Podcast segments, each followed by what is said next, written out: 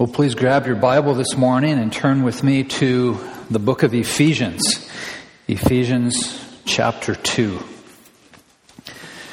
For the past few weeks, we have been lingering rather slowly through the spiritual cemetery. Our journey began just a few weeks ago when we took some extended time to, to gaze at our, our spiritual tombstones. In Ephesians chapter 2, verses 1 to 3, we learned seven vital lessons that concern every person who has yet to receive grace from the Lord Jesus Christ. Before we were Christians, we learned that we were spiritual zombies. We loved sin. Before we were Christians, we loved the world. We loved the devil. We loved ourselves. Before we received grace, we longed for spiritual, or rather sinful pleasures. And we learned in verse 3 that before we received grace, before we became followers of Jesus Christ, we lived under the wrath of God. Last week we learned that there is only one way out of the spiritual graveyard.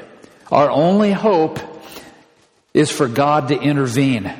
And that's exactly what happens in verses 4 to 7. Verse 4 begins with what I shared with you last week is probably the most important conjunction in the book of Ephesians and probably the most conjunction in the book of the Bible. It's the word but.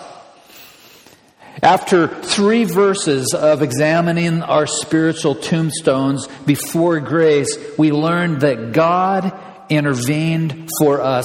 God made us alive together with Christ. He raised us with Christ and He seated us with Christ in the heavenlies. In other words, salvation is generated exclusively by God. God alone is behind our salvation.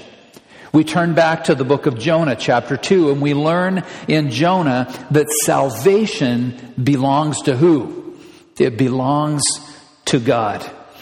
Today I want to move forward in our study of the book of Ephesians and explore two more important matters with you.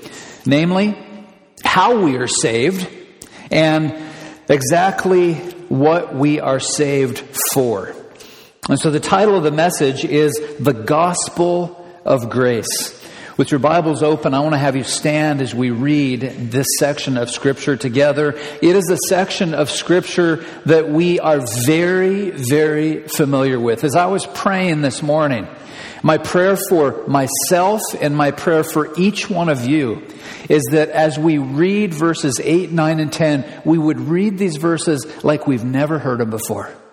That God, by the power of His Holy Spirit, would, would awaken us and that we would see wonderful truth in the Word of God. Look with me beginning in verse 8. For by grace you have been saved through faith. And this is not your own doing, it is the gift of God, not a result of works, so that no one may boast. For we are His workmanship created in Christ Jesus for good works, which God prepared beforehand that we should walk in them. This is the infallible, authoritative, inerrant word of the living God. Let's pray. Thank you so much, God, for this passage. This is a passage that has been written on many, many hearts here in this congregation. There are literally dozens and dozens of people who learn this verse as a child. We have memorized this section of Scripture. We know it well. We have assimilated it. We have absorbed it. And today, God, I pray that we would, we would study these verses like it's the very first time that you would awaken in us a sense of, of the holiness of God, the majesty of God, and that we would be reminded of the graciousness of God as we turn our attention to the cross work of your Son, the Lord Jesus Christ. God, may we never take these great realities for granted. Astonish us this morning with your grace. Astonish us with your great love and your mercy. May we marvel at who you are and all that you desire your people to be. We pray these things in Jesus' name. Amen. Now, before we examine together how we are saved and what we are saved for, we need to regain, in my estimation, some much needed perspective. We need to remind ourselves, before we dive into these three verses, we need to remind ourselves two very important realities about the gospel of the Lord Jesus Christ. The first reality that I want to remind you of in order to participate in this gut check is that the gospel, you see, is countercultural. Have you learned that one? That the gospel is absolutely and fundamentally countercultural. What do I mean? I mean that it, it tells us the truth about our condition. In Ephesians chapter 2 verses 1 to 3, we just looked at the seven qualities of a person apart from the grace of the Lord Jesus Christ. The gospel tells us the truth about our sinful condition. If you're like me, you've run across many, many people in this culture, and they don't want to hear the truth about their sinful condition. These days, many people do not want to face the truth. Have you run into some of those people? They're like the, the proverbial ostrich who, who puts his head in the sand. I don't want to hear about my sinful condition. Everything is fine, they say. Well, the gospel tells it straight. The fact of the matter is, we are not fine. Apart from grace, we are not fine. We are broken, sinful people.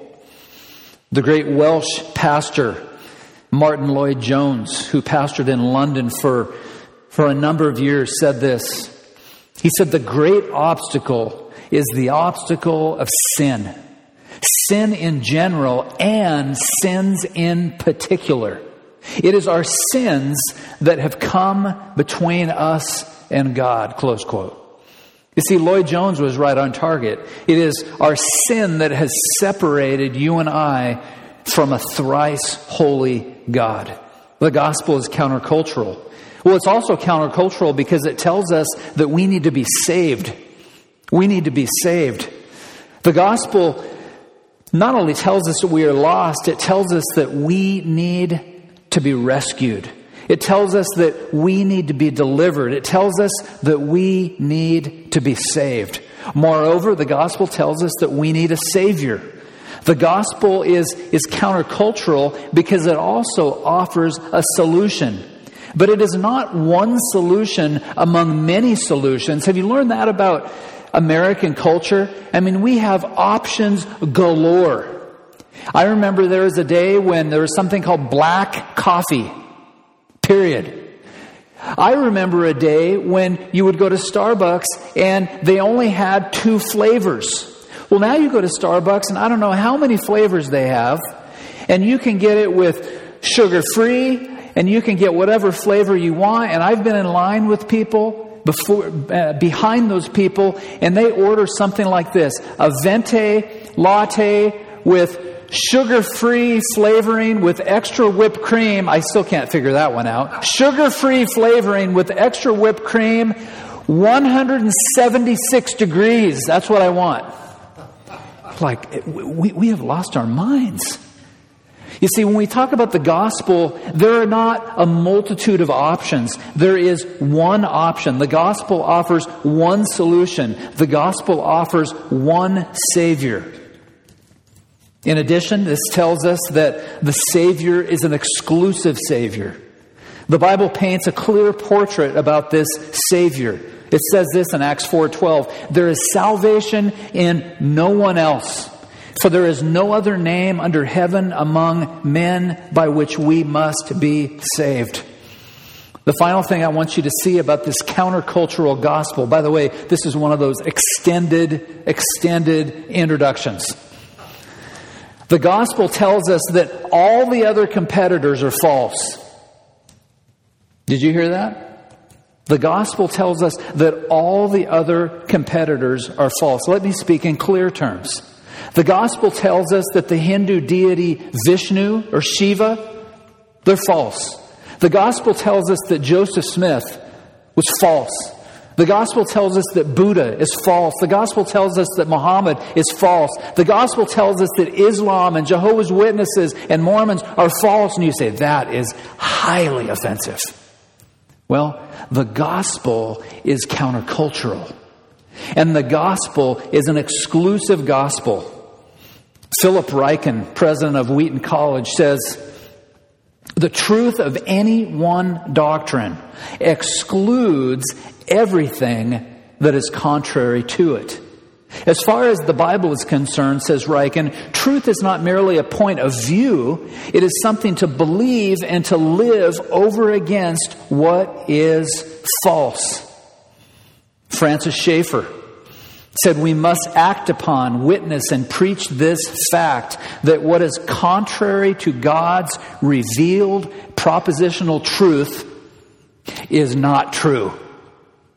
You see, when the Bible says it's one way, that means all the other competing ways are absolutely false. And that is why we say that the gospel is countercultural. Well, it's not only countercultural, we need to understand that the gospel is totally counterintuitive. I remember the first time I heard the word counterintuitive, I had no idea what it meant. And it means something like this. When we say the gospel is counterintuitive, it goes against the standard way of thinking. That's not the way that we think of those things. The gospel is counterintuitive, and here's the first way it is so. The gospel tells us to stop trying to earn brownie points with God. When I was in the eighth grade, I had a science teacher named Mr. Gross, and I learned later that there was a reason for the name.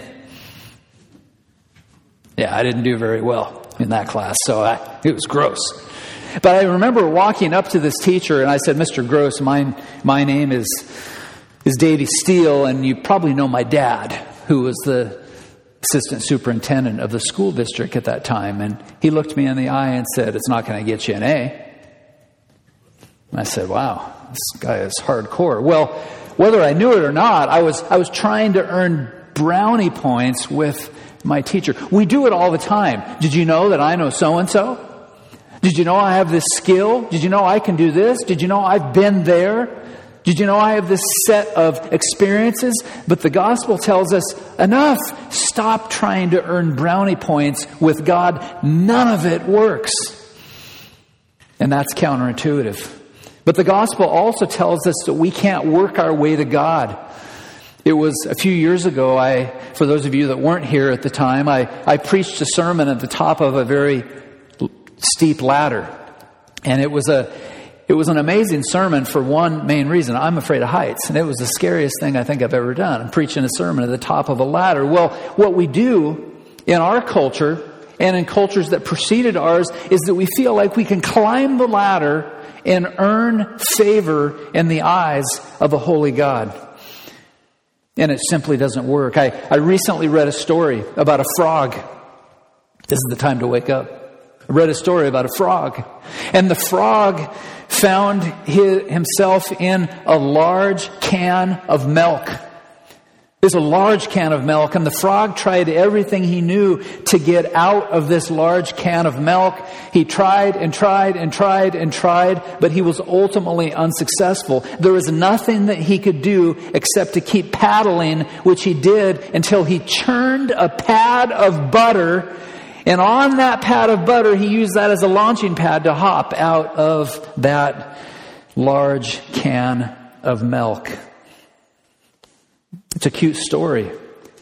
It's a really cute story, but that story, all it does is repeat the errors of Bishop Pelagius, who taught that people could be good apart from grace.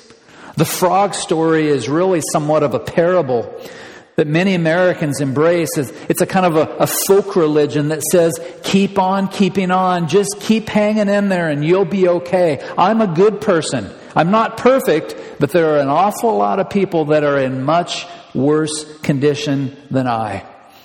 You see, the gospel is counterintuitive. It tells us You good people from Lynden, you good people from Everson and Sumas, you good people from Nooksack, you good people from Bellingham, you can't work your way to God. The gospel is counterintuitive because it tells us that salvation is free. Now you really understand what counterintuitive means. Because we're taught in our culture, and I'm sure that you've taught your children this, that there's no such thing as a free lunch. It's the first and most important business lesson I ever learned as a young person. My dad taught me there's no such thing as a free lunch. You have to work in order to secure the things that you would like to have. But in the Christian life, that principle simply is untenable. The gospel tells us that salvation is free. But now it gets really interesting because we not only learn that the gospel is free, we learn that salvation then is costly. What do I mean? Salvation is free for the taking, but once you receive it, you learn that following the Lord Jesus Christ is a costly endeavor. John MacArthur wrote a book that was published in 1988 that created a firestorm. It is marked among one of the most important books that I've ever read. The title of the book is The Gospel According to Jesus. Dr. MacArthur writes, We do not make Christ Lord, He is Lord. Those who will not receive Him as Lord are guilty of rejecting Him. Faith, MacArthur says, that rejects his sovereign authority is really unbelief. He goes on to say that conversely, acknowledging his lordship is no more a human work than repentance or faith itself. In fact, surrender to Christ is an important aspect of divinely produced saving faith, not something added to faith. The final way I want you to see that the gospel is counterintuitive is that it tells us to deny ourselves. It tells us to deny ourselves. MacArthur continues. He says the idea of daily self denial does not jibe with the contemporary belief that believing in Jesus is a momentary decision. A true believer is one who signs up for life. The bumper sticker sentiment, try Jesus, is a mentality foreign to real discipleship. Faith is not an experiment, but a lifelong commitment. He goes on. It means taking up the cross daily, giving up all for Christ each day. It means no reservations, no uncertainty, no hesitation. It means that nothing is knowingly held back, nothing purposefully hidden from His Lordship, nothing stubbornly kept from His control. It calls for painful severing of the tie with the world, a sealing of the escape hatches, a ridding of oneself of any kind of security to fall back on in case of failure. And MacArthur concludes with these thoughts Genuine believers know they are going ahead with Christ until death. Jesus said it like this No one who puts his hand to the plow and looks back is fit for the kingdom of God. And so we learn in this, this moment that we're referring to as a gut check that the gospel is totally countercultural. The gospel is totally counterintuitive. And so we come back to our two questions. How are we saved? And exactly what are we saved for? First, how are we saved? Look with me at Ephesians chapter 2, verses 8 and 9. And the answer emerges clearly. For by grace you have been saved through faith. And this is not your own doing, it is the gift of God, not a result of works, so that no one may boast. The first answer to our question, how are we saved, is this salvation is by grace through faith. Salvation is by grace alone, through faith alone. I want you to see this morning the bottom line of salvation. Here's the bottom line sinners need to be saved. Sinners need to be saved. I had a friend who liked to fancy himself as an atheist several years ago, and he came up to me and he asked me if I'd saved anyone lately. And later I had one of those George Costanza moments driving down the road, and I thought, ah, next time he says that, I'm going to say, save from what? And And really, that puts the burden of proof on that person. But the fact is, sinners need to be saved. This idea that sinners need to be saved is one of the ongoing themes of the New Testament. The word saved is not a word that we just conjured up in the church and, and popularized it. Rather, it is a biblical word. John chapter 3 verse 17. We all know John 3 16, do we not? Verse 17 says, For God did not send his Son into the world to condemn the world, but in order that the world might be saved through him. Acts 2:21 and it shall come to pass that everyone who calls upon the name of the Lord shall be help me saved. Acts 16:31 one that we should be using in evangelism says this believe in the Lord Jesus Christ and you will be, help me, saved. You see, this is not a word, once again, that we, we massaged and popularized in the church. Rather, the word saved is a very important New Testament word. I want you to focus now with me on this, on this word salvation. On this word salvation. Verse 8, for by grace you have been saved. The word that emerges in the original, in the Greek language in verse 8, for salvation means to rescue from danger. And so it's not unusual to speak of being saved. You might even ask a friend, hey, are you saved? Are you saved? But I want to dig deeper this morning, this morning and ask an important question. What exactly do we need to be saved from? And there's several things I want you to consider. First, we need to be saved from our sins. We need to be saved from our sins. My favorite Christmas verse is in Matthew chapter 1 verse 21 that says this about Mary. She will bear a son and you shall call him Yeshua or Jesus, for he will save his people from their sins. We not only need to be saved from our sins, we need to be saved from our lost condition. In Luke chapter 19, verse 10, the Bible says, For the Son of Man, that is Jesus, came to seek and to save the lost. And then finally, we need to be saved from eternal judgment. The Bible says in Romans chapter 5, since then we have been justified by his blood, much more shall we be saved by him from the wrath of God. For if while we were enemies, we were reconciled to God by the death of his son, much more, now that we are reconciled, shall we be saved by his life. And so this is the bottom line of, of salvation. Sinners need to be saved. But there's a second lesson a second bottom line. I want you to see that, that Jesus Christ is the only one in the universe who is qualified to save us.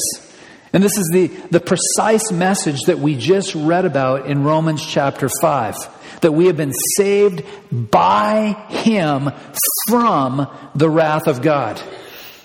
Once again, there is salvation in no one else, for there is no other name given unto heaven unto men by which we must be saved. This is the bottom line. We're sinners, we're in need of saving, and the Lord Jesus Christ is the only one in the universe who is qualified to save us from our sins and to save us from eternal judgment. But notice with me also the basis of salvation. If you're here this morning and you're a follower of the Lord Jesus Christ, you understand this very well. If you're not a follower of Jesus, it's vital that you recognize this. It's vital that you understand that salvation is by God's grace. It's not by works, it's not by effort. Salvation is by God's grace alone. Wayne Grudem offers a definition of grace. He says it like this God's grace means God's goodness toward those who deserve only punishment. That's why when people ask me, How are you? I say, Better than I deserve, because I deserve to perish and be punished eternally. Now, one definition of grace puts it like this this is a definition that Jerry Bridges posited in one of his books before he went to be with the Lord. It's a definition that he does not embrace.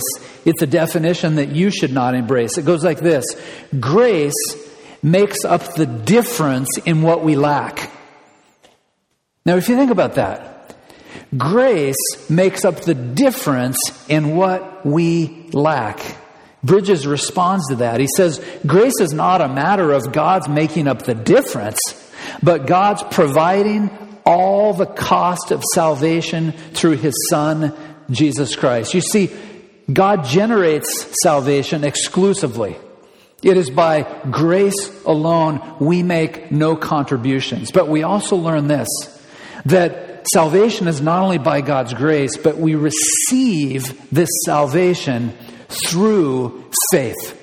We receive this salvation through faith. What then is true faith? You can say, I believe in unicorns.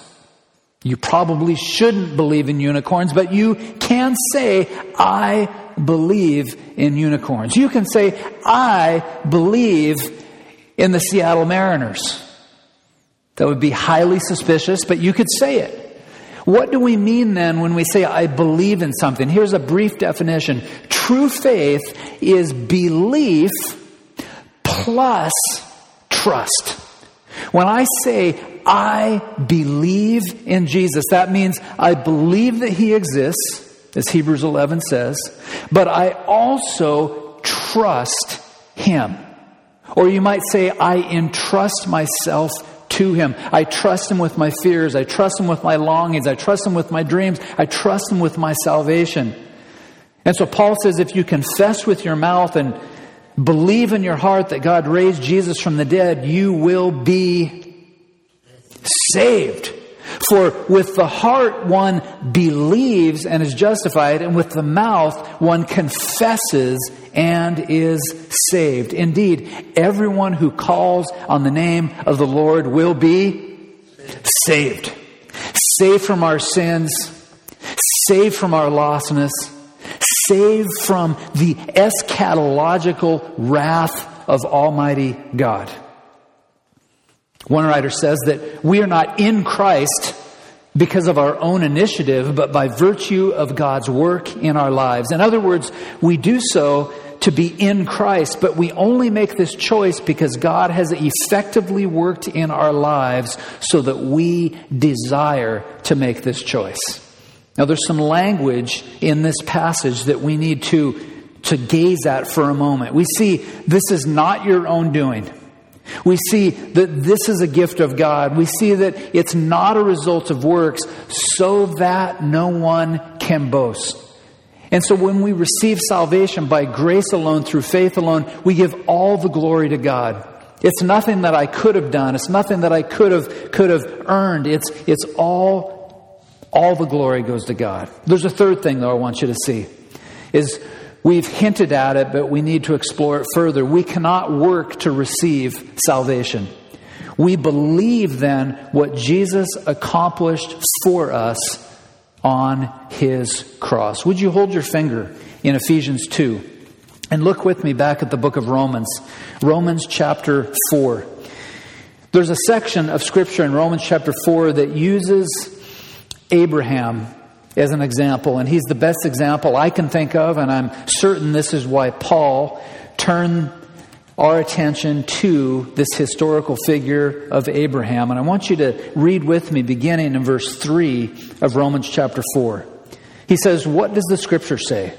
Abraham believed, and we've We've kind of dissected that word. Belief means, or trust means I believe and trust in the Lord Jesus Christ. He believed God and it was counted to him as righteousness. Now, to the one who works, his wages are not counted as a gift, but his due.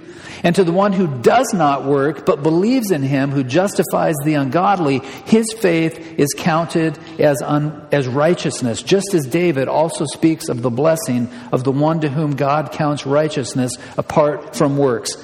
Basically, what Paul's saying in this passage is this We're taught in the marketplace of ideas that you work for what you get, that you receive your due for your 40 or 50 hours of employment that week.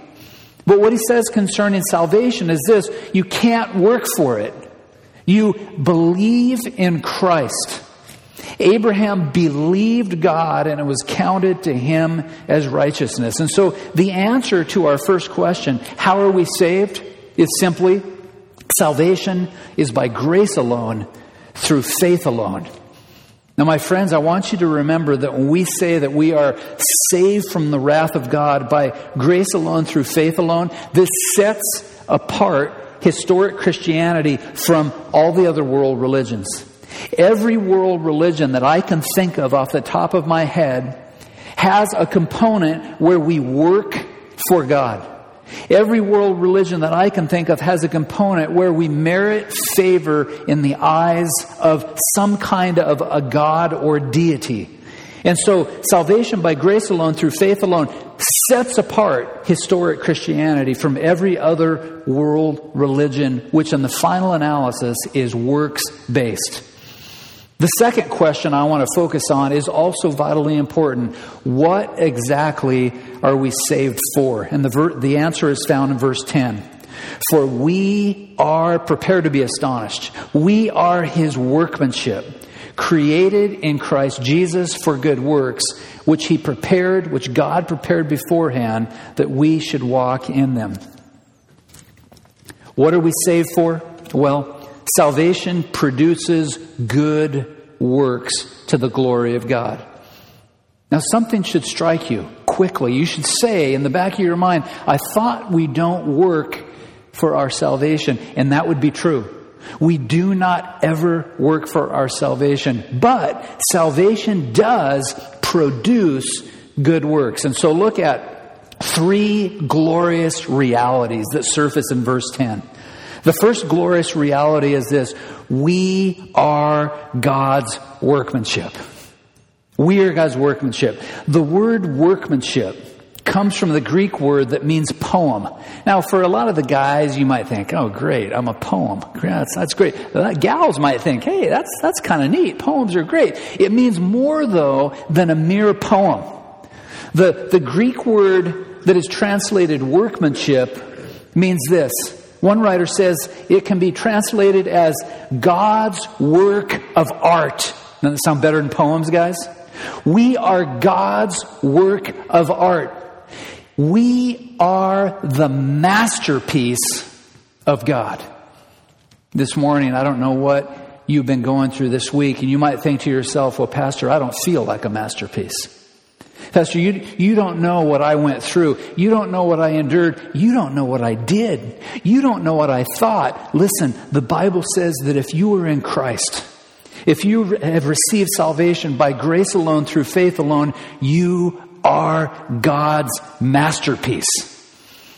If you have placed faith in Jesus Christ, you are God's work of art. You are His masterpiece. One writer says, the ultimate workmanship of God is a human being who, despite being dead in trespasses and sins, has been made alive by Christ. You are his masterpiece. He goes on, we are in the hands of the great maker, the ultimate sculptor who created the universe out of nothing. His tools are Jesus Christ and the Holy Spirit his Word and the preaching of the Word. This is the first glorious reality, oh Christ follower, that you are a masterpiece of God. But the second glorious reality I want you to see for a moment is this that we were created for this. We were created for good works. We were created to, to use our spiritual gifts. And I think quite a bit about Christ Fellowship. And I think as I, as I look across the sea of faces, some of you that I'm gazing at now are involved in ministry. You're, you're teaching a Bible study. You're helping with childcare. You're helping to clean the facility. You're involved in, in ministry. You're reaching out to people in the community. But I look at others in the sea of faces and I see a person who comes to church and leaves who comes to church and leaves. And I don't say this to guilt you, but I say you are missing out. Why? We were created for good works. If you are a follower of Jesus Christ, you have been given at least one spiritual gift. Multitudes of people at Christ Fellowship have been given more than one spiritual gift. Some of you have two or three or four spiritual gifts, and I would encourage you don't hoard your spiritual gift. Use your spiritual gift to build up the body of Christ. Use your spiritual gift to encourage people in the community so that God would be glorified. What's it look like? You use your spiritual gifts to make a difference in the world. You, you minister to the needs of people. You, you build things. Some of you like to build things. Use your hands to, to build things for the glory of God. That might be as an architect. That might mean as someone who likes to, to build models. That might mean that, that you're good at woodworking. That might mean you're a welder. Build things to the glory of God. That means that you might invent things. Perhaps you have a, a scientific mind. You're, you're very left brained, and God has given you great skill, and you can, you can invent things that can be used for His purposes, for the glory of God. Using your spiritual gifts means that you teach people, that you teach people the Word of God, that you teach in a, a, an elementary school or a junior high or a high school or a college, and you teach people skills so they get along in the community for God's glory. You defend people. Perhaps you're interested in law and you, you defend the person who's been condemned as one who is guilty. You defend people as an attorney. You inspire people. Some of you are poets or songwriters or authors or artists and you, you do things to inspire people. You counsel people. You lead people in the way of truth. You attend to the physical needs of people. We have some nurses at Christ Fellowship, and, and they are, have wonderful gifts of mercy, and they attend to the needs of people. They are in the hospital what I call the real heroes of the hospital. They do the, the real work in the hospital to the glory of God. You see, we were created for good works. But there's a third thing I want you to see, a glorious reality, and that is that God has a grand purpose for each one of his people. Each one of God's people has a special set of gifts that are, be there to be used to glorify Him and serve people in our church family and in our community. And here's what this passage tells us. It tells us that God prepared all of these good works all the way back in eternity past. Look at verse 10. He says, For we are His poem we are his masterpiece, his workmanship, created in Christ Jesus for good works, which God prepared beforehand that we should walk in them. There's a movement called the Free Grace Movement, the Free Grace Society. Some of you have heard of it. And while the intentions are good and may even be very noble, there's a diabolical heresy that is found in the free grace movement that goes something like this Don't ever tell a sinner, don't ever tell a person that receives salvation that good works are necessary. Listen, verse 10 tells us that if there are no good works in your life, you are not a Christian. You say, but Pastor, I thought we were saved by grace alone through faith alone. We are saved by grace alone through faith alone. But when you receive that gift, that gift of justifying grace produces, it produces good works to the glory of God. God prepared them beforehand that you should walk in them. And so the answer to our question is very clear, and it is the truth point this morning that salvation is by grace alone through faith alone and produces good works to the glory of God. A few days ago, all of you heard this news. I remember I, I woke up and I looked at my phone and it said, the legendary figure Billy Graham has died and gone to be with his Savior. He's one of the most recognized faces in the evangelical world. And as, as Russell Moore said yesterday on Fox News, as he was interviewed, he was asked, Will there ever be another Billy Graham? And basically, the answer is, We're never going to see anyone like Billy Graham again. He was an absolutely pivotal figure. I saw Billy Graham preach several times in the Kingdome. I saw Billy Graham preach several times in Spokane, Washington. I saw Billy Graham preach several times in the Tacoma Dome. And so I probably saw Dr. Graham speak at least a dozen times as a young person, as a child, as a teenager. This is a man who preached to, to millions and millions of people in almost 200 countries over the course of his ministry. And here is the message that he consistently preached for his whole life Salvation is by grace alone, through faith alone, that produces good works to the glory of God.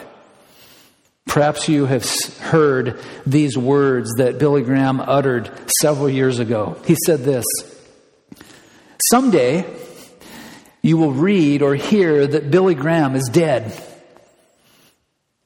Billy Graham said, Don't believe a word of it. I shall be more alive than I am now. I have just changed my address. I will have gone into the presence of God. Close quote. Here's my question this morning Can you say that with that degree of confidence, like Billy Graham did before he went to be with his Savior? Have you received God's gift of salvation by, by grace alone, through faith alone? And, oh, Christian, are, are you bearing good fruit to the glory of God? Next week, we'll be offering, as Ken mentioned, a new round of Veritas classes. And one of the classes that will be taught is a class on membership, and this is designed especially for those of you who have been kind of giving Christ Fellowship a test drive. You've been attending, but you're not yet a member. This is the opportunity for you to plug in and learn how to use your spiritual gifts for the glory of God at Christ Fellowship. And I want to commend that class to you. And for those of you who are already using your spiritual gifts and need a refresher, it would also be a, an encouragement for you to come and, and encourage others who are just checking Christ Fellowship out. Here's the bottom line this morning. Ephesians chapter 2 verse 10 says that in eternity past that God ordained that we would walk in a way that pleases him by bearing good fruit to his glory. Are you bearing good fruit to the glory of God? Are you, using, are you using spiritual gifts so that, that people would be encouraged and edified and that God would be honored? And I want to encourage young people too. If you're a, a junior high or a high school or a, a grade school student, are you using your spiritual gifts to the glory of God? One of the great tragedies, one of the, the things that we need to do better as a church is this is to encourage children and young people to get involved in ministry. It can be as simple as passing bulletins out, but using your gift to encourage Christ Fellowship, using your gifts to encourage people in our community, using your gifts to the glory of God. How is the gospel of grace revolutionizing your life? Let's pray together. Father, Help us not to take for granted the, the free gift of salvation. We remember the words of the reformers who said that we are justified by faith alone, but faith is never alone. That is to say, once we have received that free gift, we acknowledge that justifying grace produces spiritual fruit for your honor and your glory. And so, God, would you challenge your people afresh this morning? And even as we have time for extended worship here in these remaining minutes, I pray that you would turn our hearts uh, to the Savior.